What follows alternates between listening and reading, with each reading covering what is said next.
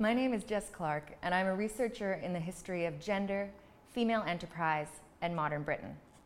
Here at the Bodleian, I've been involved in a project called Beauty Brokers, which charts the history of Britain's early beauty and grooming industry in the 19th and 20th centuries.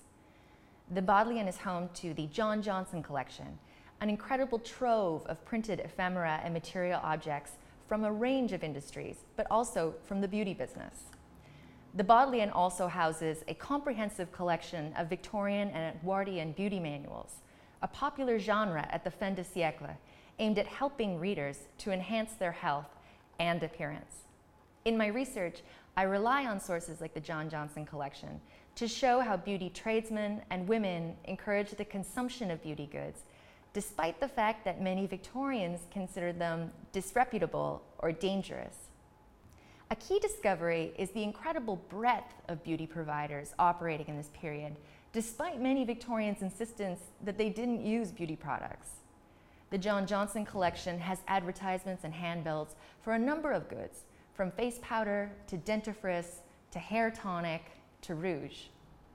This marks an important revision of our ideas about beauty in the 19th century. Until now, we believed Victorian sources when they claimed they didn't engage in extensive grooming practices. However, the range of commercial goods available suggests otherwise. The Victorians were just very good at obscuring their beautifying activities and adopted a natural look when enhancing their appearance.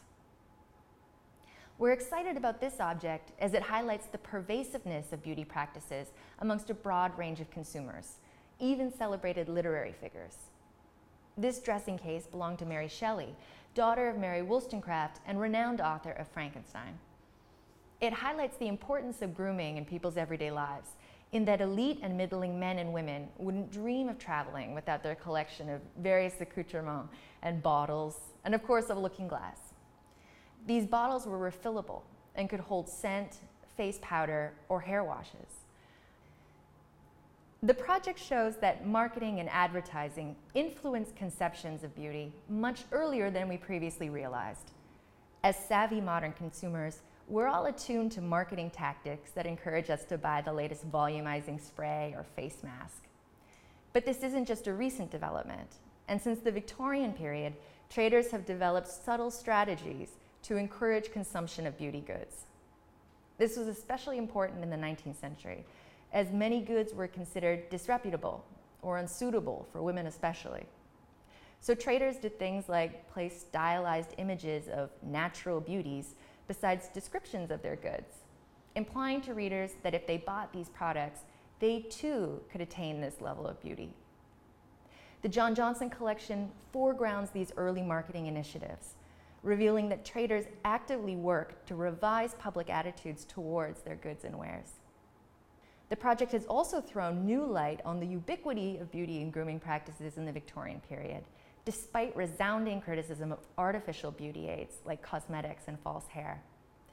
It offers many future avenues of research into the role of self fashioning in modern British history. It suggests that we need to take seriously the role of physical appearance in determining Victorian consumer practices, but also in Victorian understandings of selfhood and the self.